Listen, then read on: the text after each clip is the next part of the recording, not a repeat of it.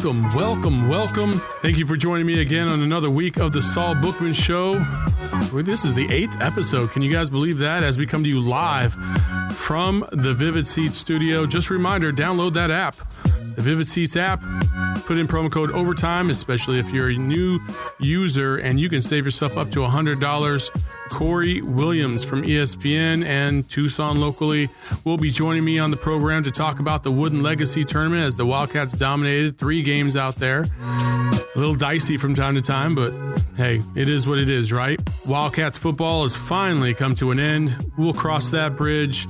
And Baylor, I think it's the first major test of the year for this Arizona basketball team. We'll talk about that matchup here coming soon. But first, a word from our sponsor.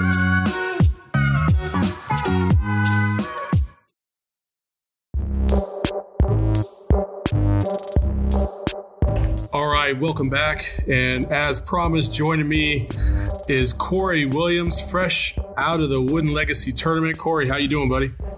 Doing good, man. How are you? Fantastic, fantastic. Uh, let's let's let's start somewhere else before we get into the wooden tournament and your thoughts on Arizona.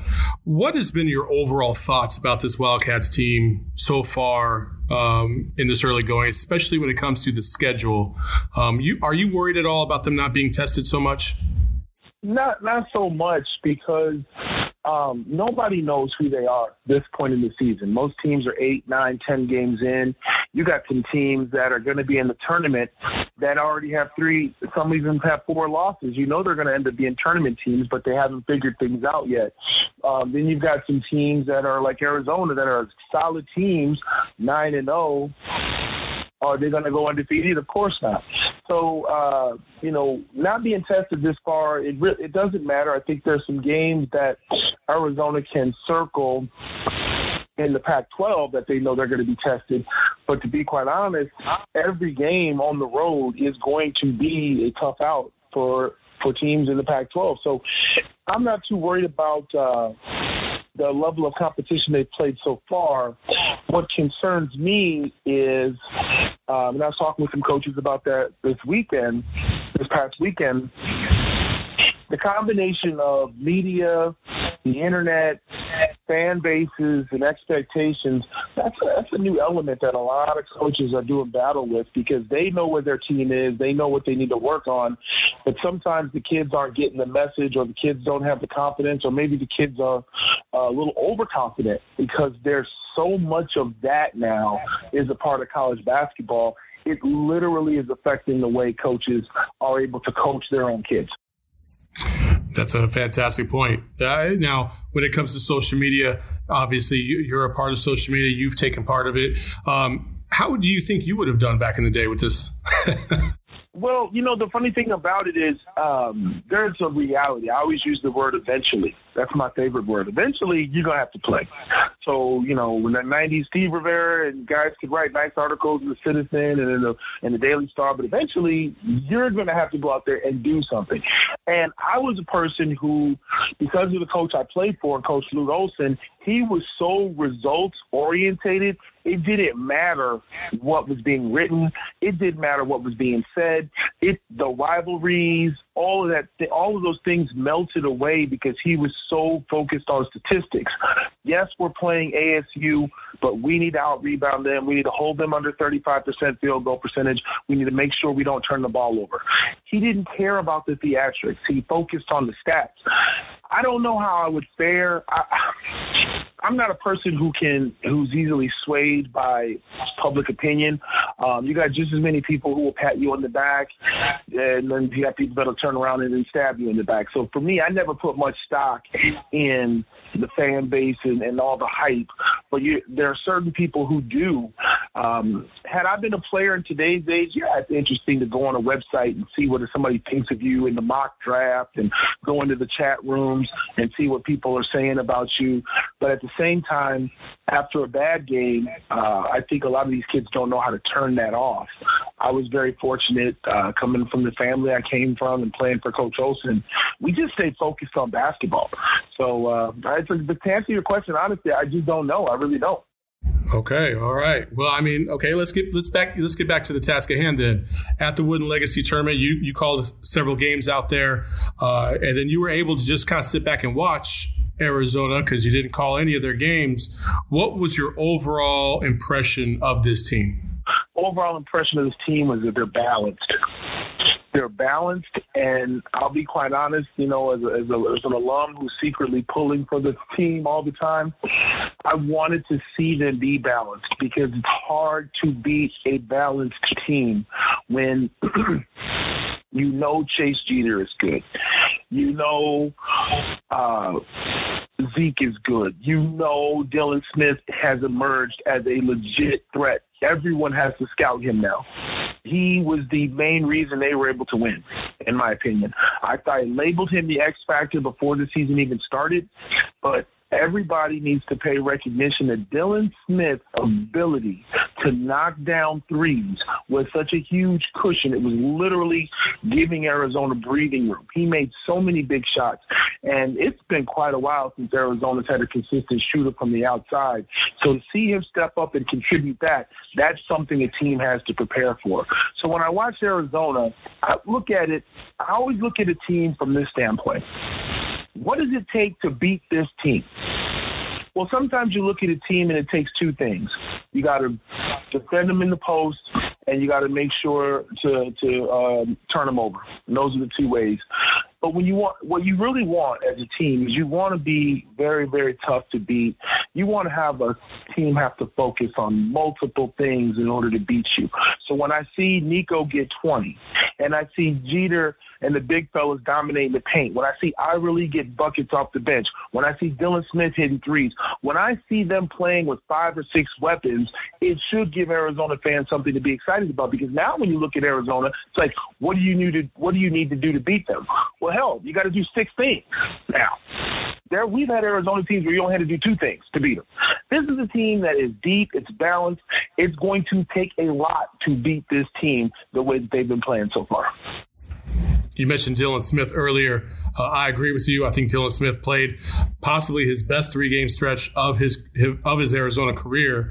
Uh, you know, would you agree with the assessment? This one of my things is if you're going to go to the Final Four, which every Arizona fan hopes and dreams that the, their team is going to get to the Final Four, you need to be you need to be, have four or five solid guys, four or five solid. Like you can have three or four superstars, but you need to have at least five solid all around players that can produce at any given time, that could even take over a game at any, any given time. Dylan Smith proved that he could do that. Who would be the one guy that you're hoping would step up and maybe be in that fifth kind of category? You know, that's an interesting question. Um, that's a tough one. That really is a tough one. I think, you know, it whatever you, whatever we get from Stone Gettings is going to be like you know icing on the cake. He's a very capable player. Um, but when I remember sitting there watching the game last night, and I was saying to myself, it's about matchups. And I noticed right away that that was not a game for Nico Mannion last night. And this is not a knock on him; it just wasn't.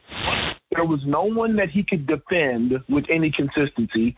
And I will say this, Saul, and please make sure you put get this as a freshman. I'm not knocking him. There was not a defensive assignment for him out there last night. There was no way they were going to put him on Brandon Childress. He would have got cooked.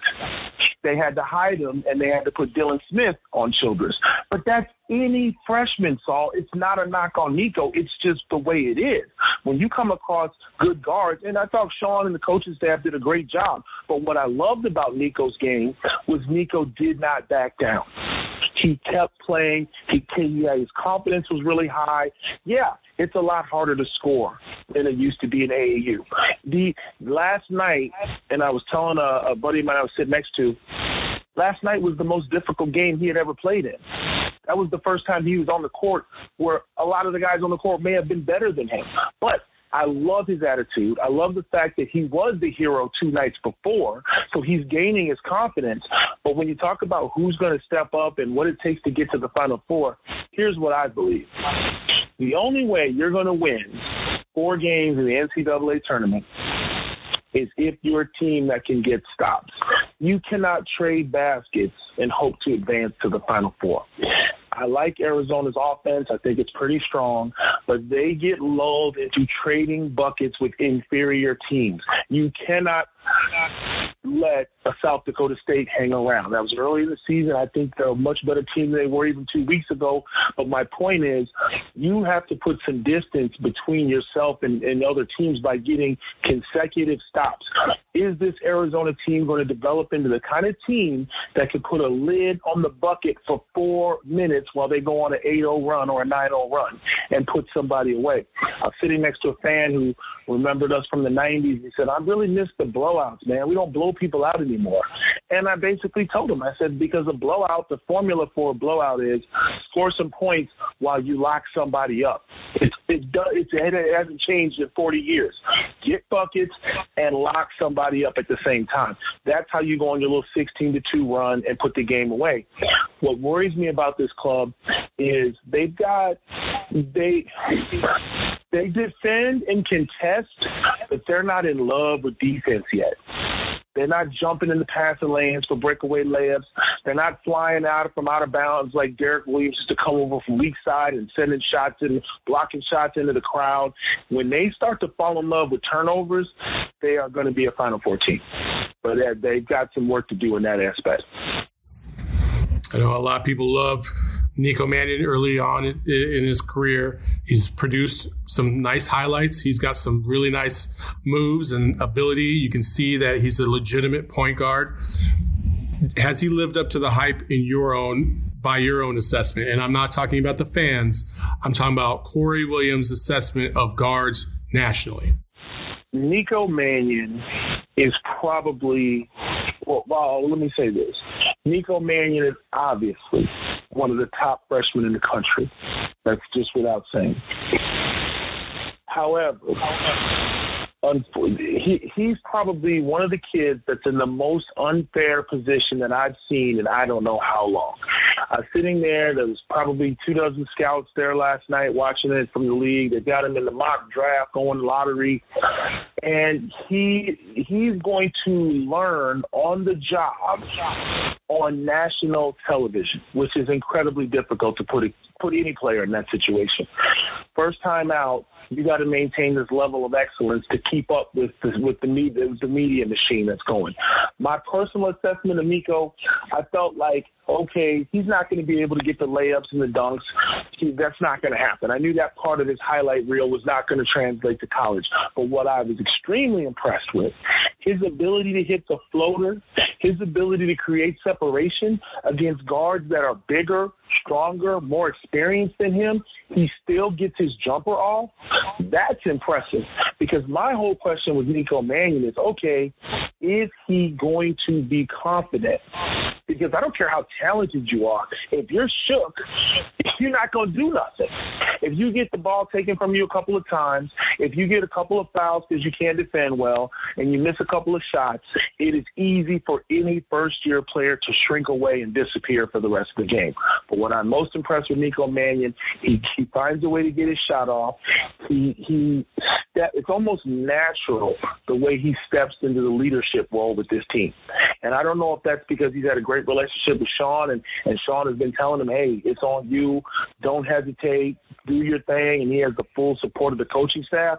Because I can tell you this, Saul, running point at Arizona is one of the toughest jobs in the country. That's right up there with, you know, the Dukes, the North Carolinas, all those top tier programs. When you're a point guard at this school wearing this jersey, there's a lot of pressure that comes with that. He's got legitimate ballers that he has to involve in the game, and he still has to look for his own shot. And I was wondering, how is this freshman who's never played at this level going to do his thing and make sure the team is balanced? And I got to tell you, I'm extremely impressed. He did a great job of it this past weekend. Did anybody else surprise you out there? Uh,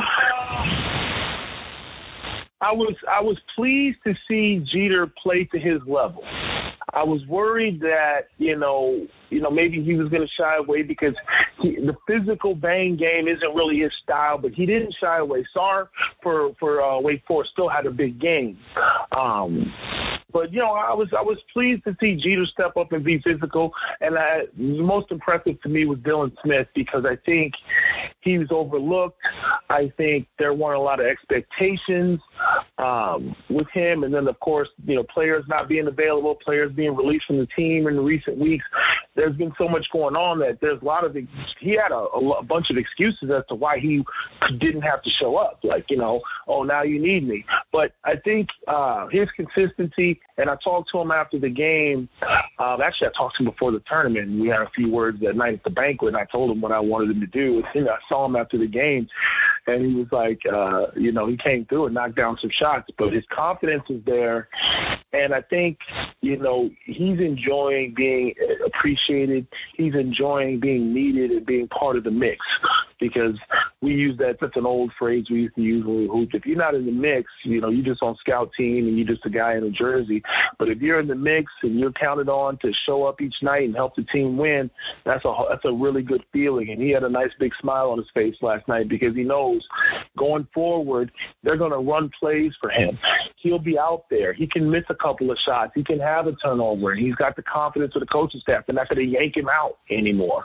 So uh, I think he, he he was he to me was was along with Nico's performance, he was very impressive. That, that's absolute truth right there, Corey. I thought he did a fantastic job myself. I have been hard on that kid since day one. Uh, it always seemed like uh, it always seemed like he was he was a park player trying to figure it out in a in an organized setting. And now it seems like it's all finally come together. Um, and, and, I couldn't have been more more happy for the kid. Uh, to be honest, he, he's he, no. You make a great point, and you wonder was he playing with a Nico Mannion last year? No. And there it is. I mean, sometimes the addition of a ball handler, and you know, I was a, a shooter at Arizona, and I never, never, I never really understood. I mean, I never I never failed to understand that my shots were a result of someone else. I had to go set a back screen for JB to pop out and shoot. I had to go set a screen for Damon to pop out and shoot. I had to stand in the corner over here while Miles ISO'd to get my shot. I knew exactly where my shots were coming from. When you have consistent guard play, you can kind of scheme on how to get your buckets. And now that somebody else is doing all the ball handling, somebody else is doing the pick and rolls, somebody else is creating the action, all he's got to do is move to the line, toe it, and he's got the green light now. So I'm glad to see him. You know, maybe that little bit of change of personnel has opened up his game. I think you might be right. Uh, what, a couple more uh, questions here for Corey Williams, who's joining us. Uh, early impressions across the country. Uh, sorry, early impressions across the country. Uh, anybody stand out nationally that you've been kind of keeping your eye on and, and you're kind of impressed by them from afar? I like Louisville and I'll tell you why I like Michigan. I don't necessarily like Michigan because they're you know, top to bottom can't beat your talent. I like Michigan because they're inspired. Juwan Howard uh, has caught lightning in a bottle. He's got guys that are playing a level or two higher than they should be, and Michigan is going to be tough. I think Duke getting beat at home. I think Kentucky getting embarrassed at home. Those two teams have shown that they're not as good as people think they are. We're going to get a real close look at St. Mary's this weekend. I've got them up at the uh, Jerry Colangelo Classic in Phoenix. We're going to see how some of these mid majors stack up. But the one, the thing overall, and I always say this, and I know it's not popular opinion, but the top 25 before Christmas, it's all smoke and mirrors. Nobody knows who's 1 through 25. And the kids, every year, they come out and they prove that most of these adults don't know what they're talking about. You got teams ranked that shouldn't be ranked. You got teams getting beat by mid majors.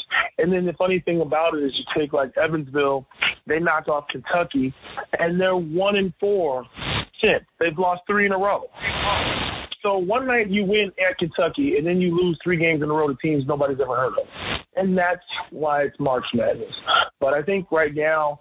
um there's a couple of teams that are going to be legit. I think North Carolina is going to be good.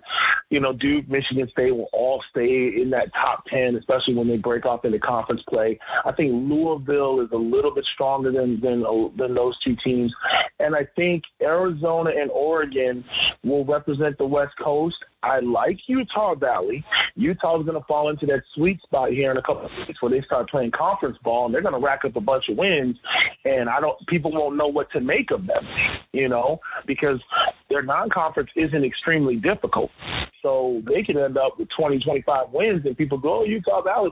So, I mean, there's going to be a couple of decent teams on the West Coast. The Zags, the Ducks, Arizona um, will all be will all represent the West Coast pretty well. But I think um, maybe Utah Valley slides in there, but that should probably be it. All right, all right.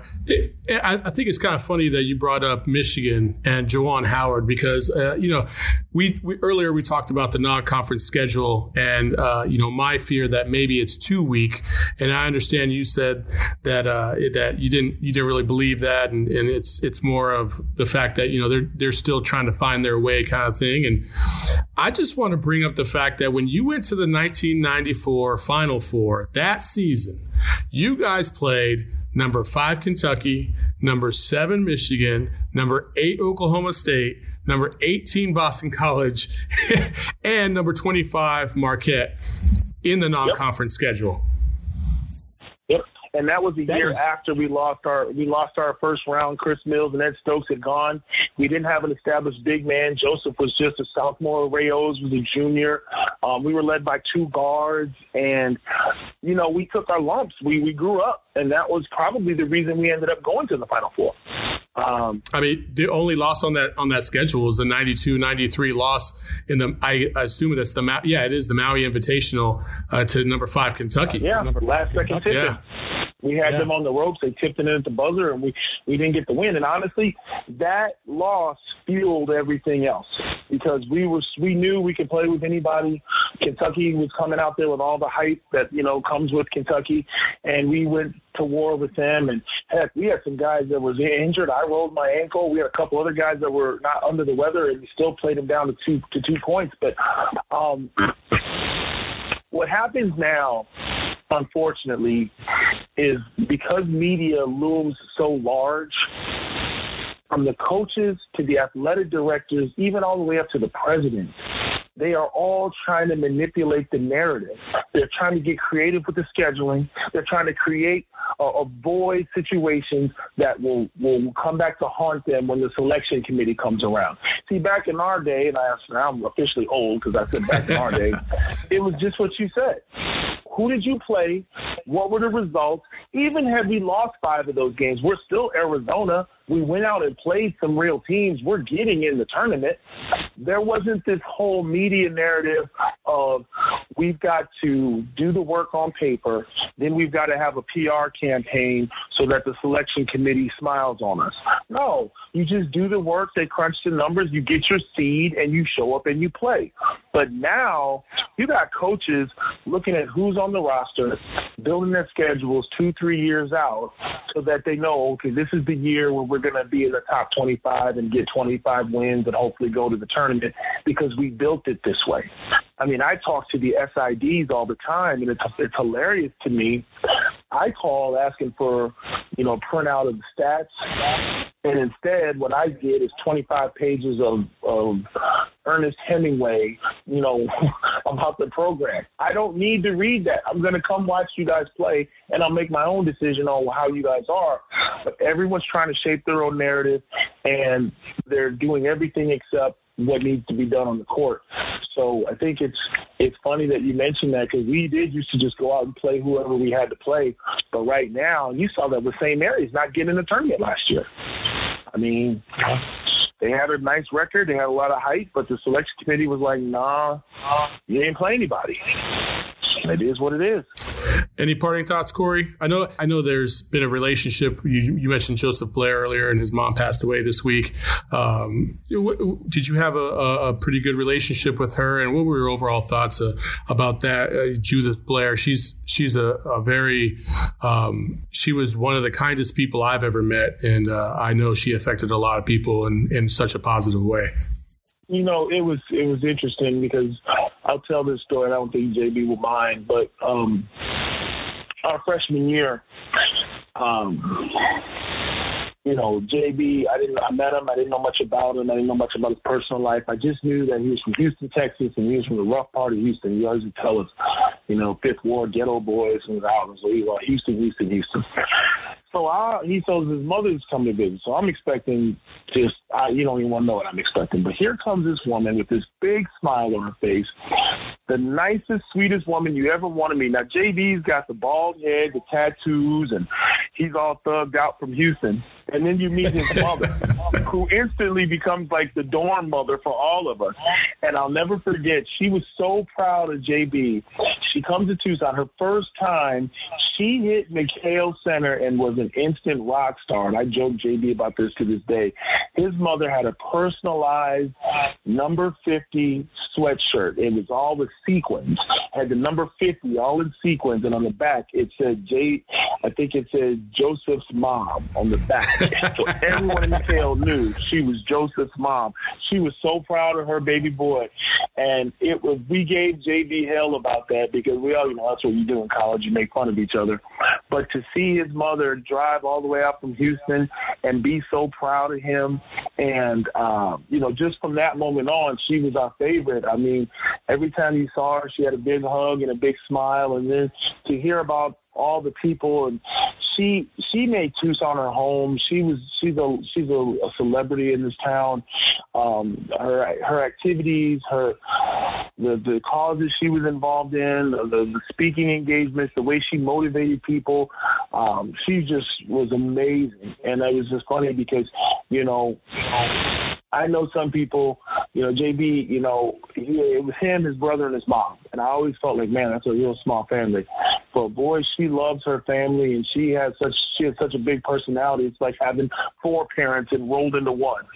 But uh, sweet, sweet lady, and um, I mean, at his camps, helping him out. Um, but then she really got attached to Tucson, and she made Tucson her home, and and I was just devastated. I I landed in L.A. for the tournament, and I you know turned my phone back on, and that's when I got the news, and I just couldn't believe it because I just saw her a couple of weeks earlier. But she definitely will be missed, and um, you know when you when you know a guy, you're friends with a guy for over 25 years. His mom is your mom, and you just feel a you feel an incredible loss, and that's you know really all I can say. Well, I appreciate you sharing that that moment and that memory um, with me and with uh, with everybody that's listening right now. A special woman, uh, but Corey Williams. Hey, uh, good luck for the rest of the season. I'm sure we're going to catch up to you uh, probably next month again and find out where this Arizona basketball team is in relation to everybody else. Uh, right now, the number 12 overall team, and this Saturday they got no joke of a game. They're going to Baylor and uh, taking on Waco. And Corey, I appreciate your time today. No worries. Take it easy. Thanks, all. All right, buddy.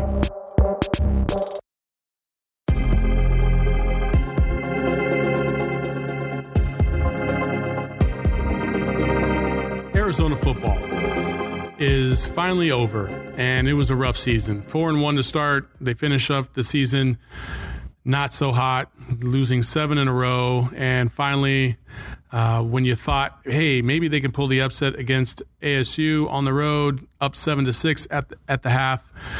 Again, just like so many times this season, they just could not come through, and they fell apart at the worst worst pop- possible moment. And uh, so here we are. Here we are talking about a team who uh, whose program is in flux. Dave Heeke says that uh, head coach Kevin Sumlin's job is not on the line. That's that's good. $10 million is a lot of money. You might as well save another five and maybe go through another year of hell. Who knows? I don't know what's going to happen with this team. I, I, would like to give a shout out to JJ Taylor, uh, someone who every single game he, he came ready to play. You never had to doubt that. That young man uh, hopefully will have a bright future in the National Football League. I think he has the athletic ability and the quickness to be a specialist and a, and a nice guy out of the backfield for, for some lucky team. And uh, I, I wish him nothing, nothing but the best. And a lot of these guys are going to come back next year, and hopefully, hopefully something can change. Uh, hopefully, Kevin Sumlin can turn this program around. I'm going to say this right now. It, it, it, doesn't look the greatest. I know a lot of you are despondent about this football team.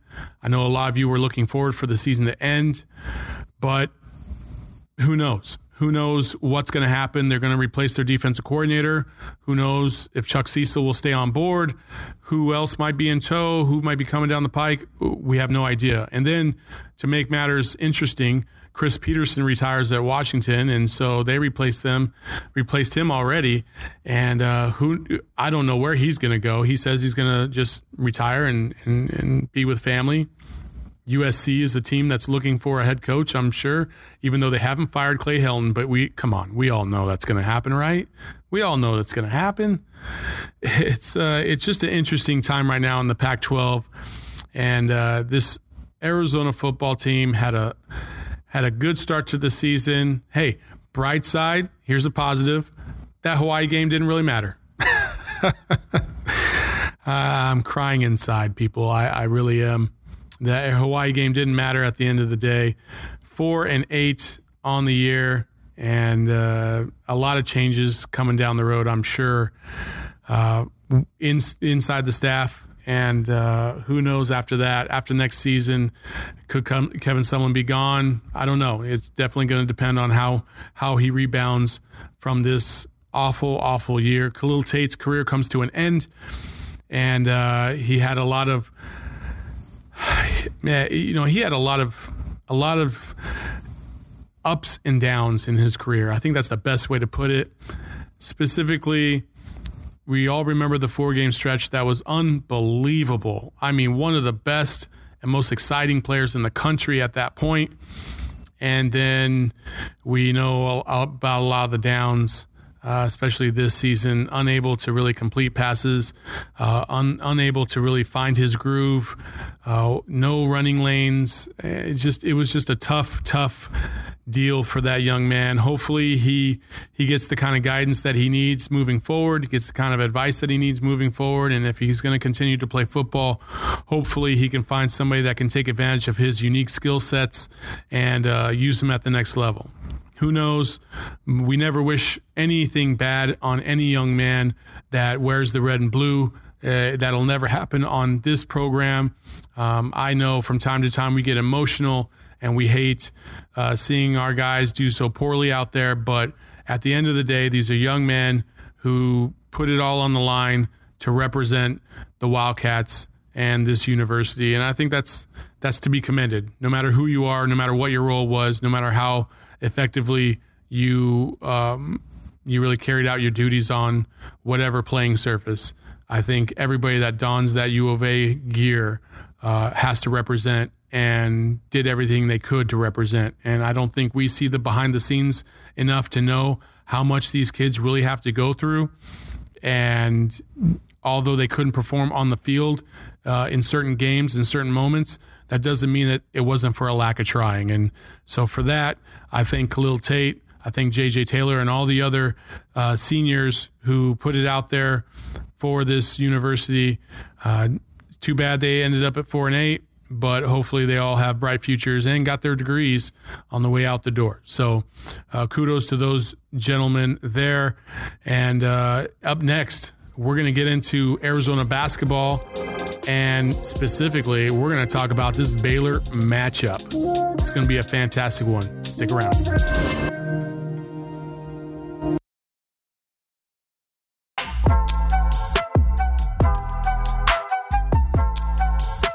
We have an interesting matchup coming up in Waco this weekend, Saturday, as the same Baylor Bears team that came in to McKale last season and essentially dominated, especially in one particular area, and that would be on the glass.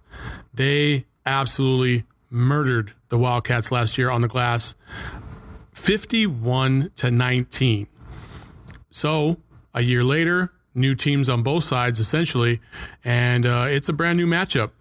Three freshmen on on one side with Nico Mannion and Josh Green, and obviously Zeke Nnaji. And on the other side, you got some some players that have stepped up, that have transferred into the program for Baylor. And uh, let's get into that. All right. So Baylor preview. Last year, 58 to 49 loss. Obviously, Arizona had 19 rebounds. Baylor had 19 rebounds on the offensive side of the ball alone. That's how bad this Wildcats team got dominated last year, and uh, you, that can't happen again. Uh, guard Mark Vital uh, had 17 of those boards by himself. He almost single handedly out rebounded the entire Arizona basketball team. Um, he's gonna he's back this year. He uh, is not playing as well as he did a year ago, and as, as, not as much a factor as he was a year ago for this Baylor Bears t- uh, team. But he is on the team, and I, I, I will say this, and I will probably repeat this several times. Baylor as a team is one of the best rebounding teams in the country. From top to bottom, every man on their roster goes to the boards, period. So that's one key uh, stat that you're going to be wanting to pay attention to when it comes to this weekend. Uh, outside of that, the biggest difference between last year and this year, they have better guard play. And last year, they had a pretty good guard in Makai Mason who dominated the, the Wildcats. Wildcat guards could not match up with, with him. He had 22 points, he had seven rebounds, uh, he was one of the main guards that did dominate, besides Vital on the boards. And uh, Makai Mason is not there this year, but that doesn't mean it gets any easier. They have two guards that are outstanding, and they showed how outstanding they were in their last game against Villanova. Jared Butler and Maceo Teague. Those two are dynamite. Uh, Butler is the leading scorer. He played a little bit uh, last year against U of A, like a couple minutes, I think five altogether, but he didn't really do much.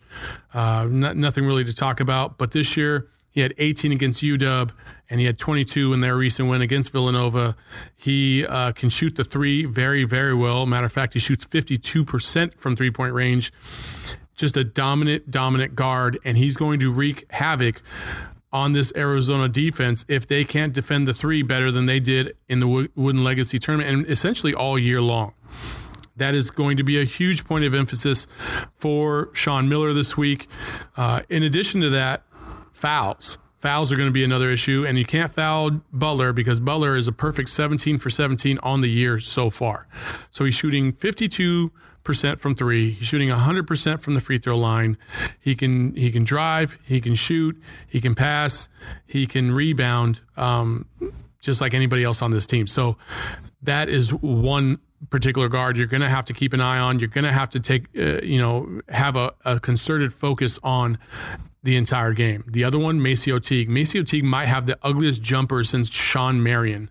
Um, he's got a very kind of push shot but it is effective. And he himself is shooting 43% from three point range. Butler averages a little bit over 19 points a game. Teague averages a little bit over 15. Those are their two main scorers, and they're both guards. Either one of them can handle the ball coming up the court. It, it is imperative for this Arizona team to keep an eye on where they're at at all times and really really focus on closeouts because if they don't close out, they'll either get drilled by the three or if they close out too fast, they'll just go right around them and, and score at the hoop, and they can drive for sure. Um, like I said, uh, and Teague is no slouch from the free throw line. He's only missed two all season. Both of them taken 17 shots. Teague is the only one to miss any, and he's made 15 of 17 on the year. Um, another guy that you're going to want to pay attention to down low, Freddie Gillespie. He's their pretty much their best defensive player. Leads them in blocks, leads them in steal or second in steals, uh, but he also leads them in rebounds with eight on the year. Uh, good all around defender. So keys for the Wildcats this this weekend on Saturday as they head to Waco. You got to defend the three and you got to block out. Sounds simple, sounds elementary. Those are the two keys that have to happen this weekend. They have to defend the three and they have to block out. You can't get beat on the boards. You just can't. If you get manhandled like you did last year, you have no chance of winning in Baylor in Waco. There's just no chance. You have to block out. Find a man, block out. Whether you're in man or if you're in zone, block out. Did I mention block out? You have to block out. Block out, Arizona. If you don't block out, you Arizona. I hate that, by the way. Can we mention how awful that you Arizona thing is? Anyway, I'm not going to go on a tangent.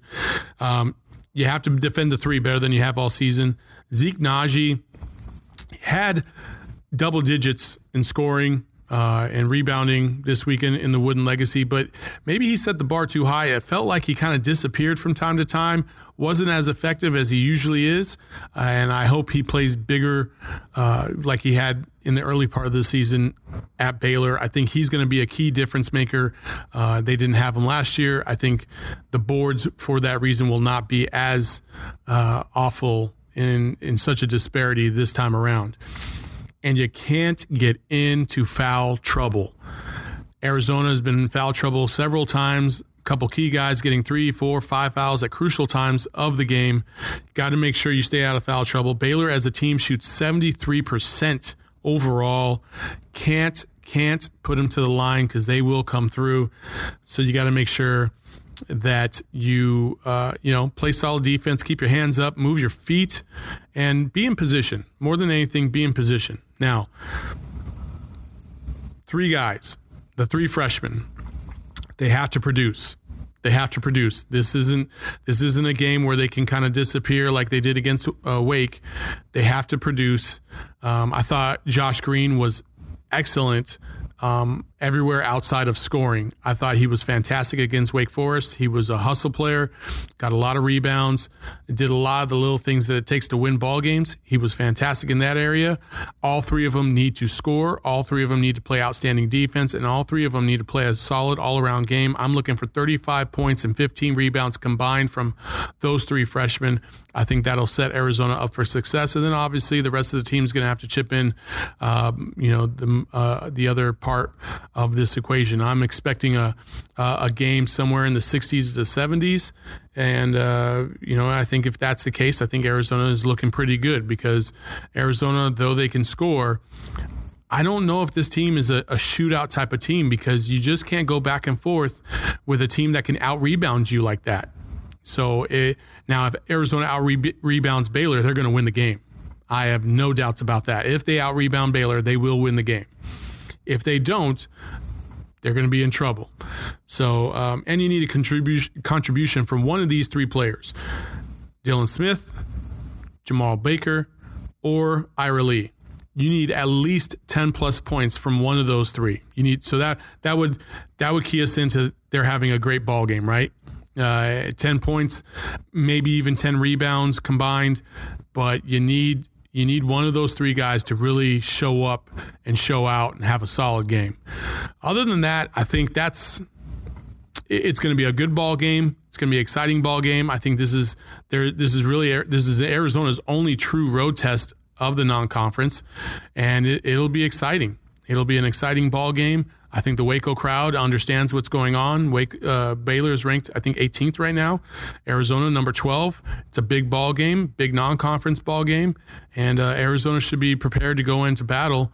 And uh, I would expect them to come out with a victory. It's not going to be easy. I wouldn't be surprised if they lost, but I think this is one of those games where Arizona kind of cements its hold back into the top 15 of this country, possibly top 10 if they can beat Baylor on the road and say, hey, yeah, we're here, we're back, and we're for real.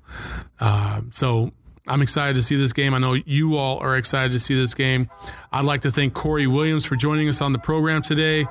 We uh, we had a, a fantastic time talking to him about this Arizona basketball team and, and teams around the country. And uh, as you heard here, this Baylor game should be exciting. Uh, we'll get we'll be back next week with some more, uh, including a recap on this Baylor game and a look ahead to uh, the Gonzaga matchup, which I know everyone is really excited about next week. So until then, take care of each other and have a good weekend.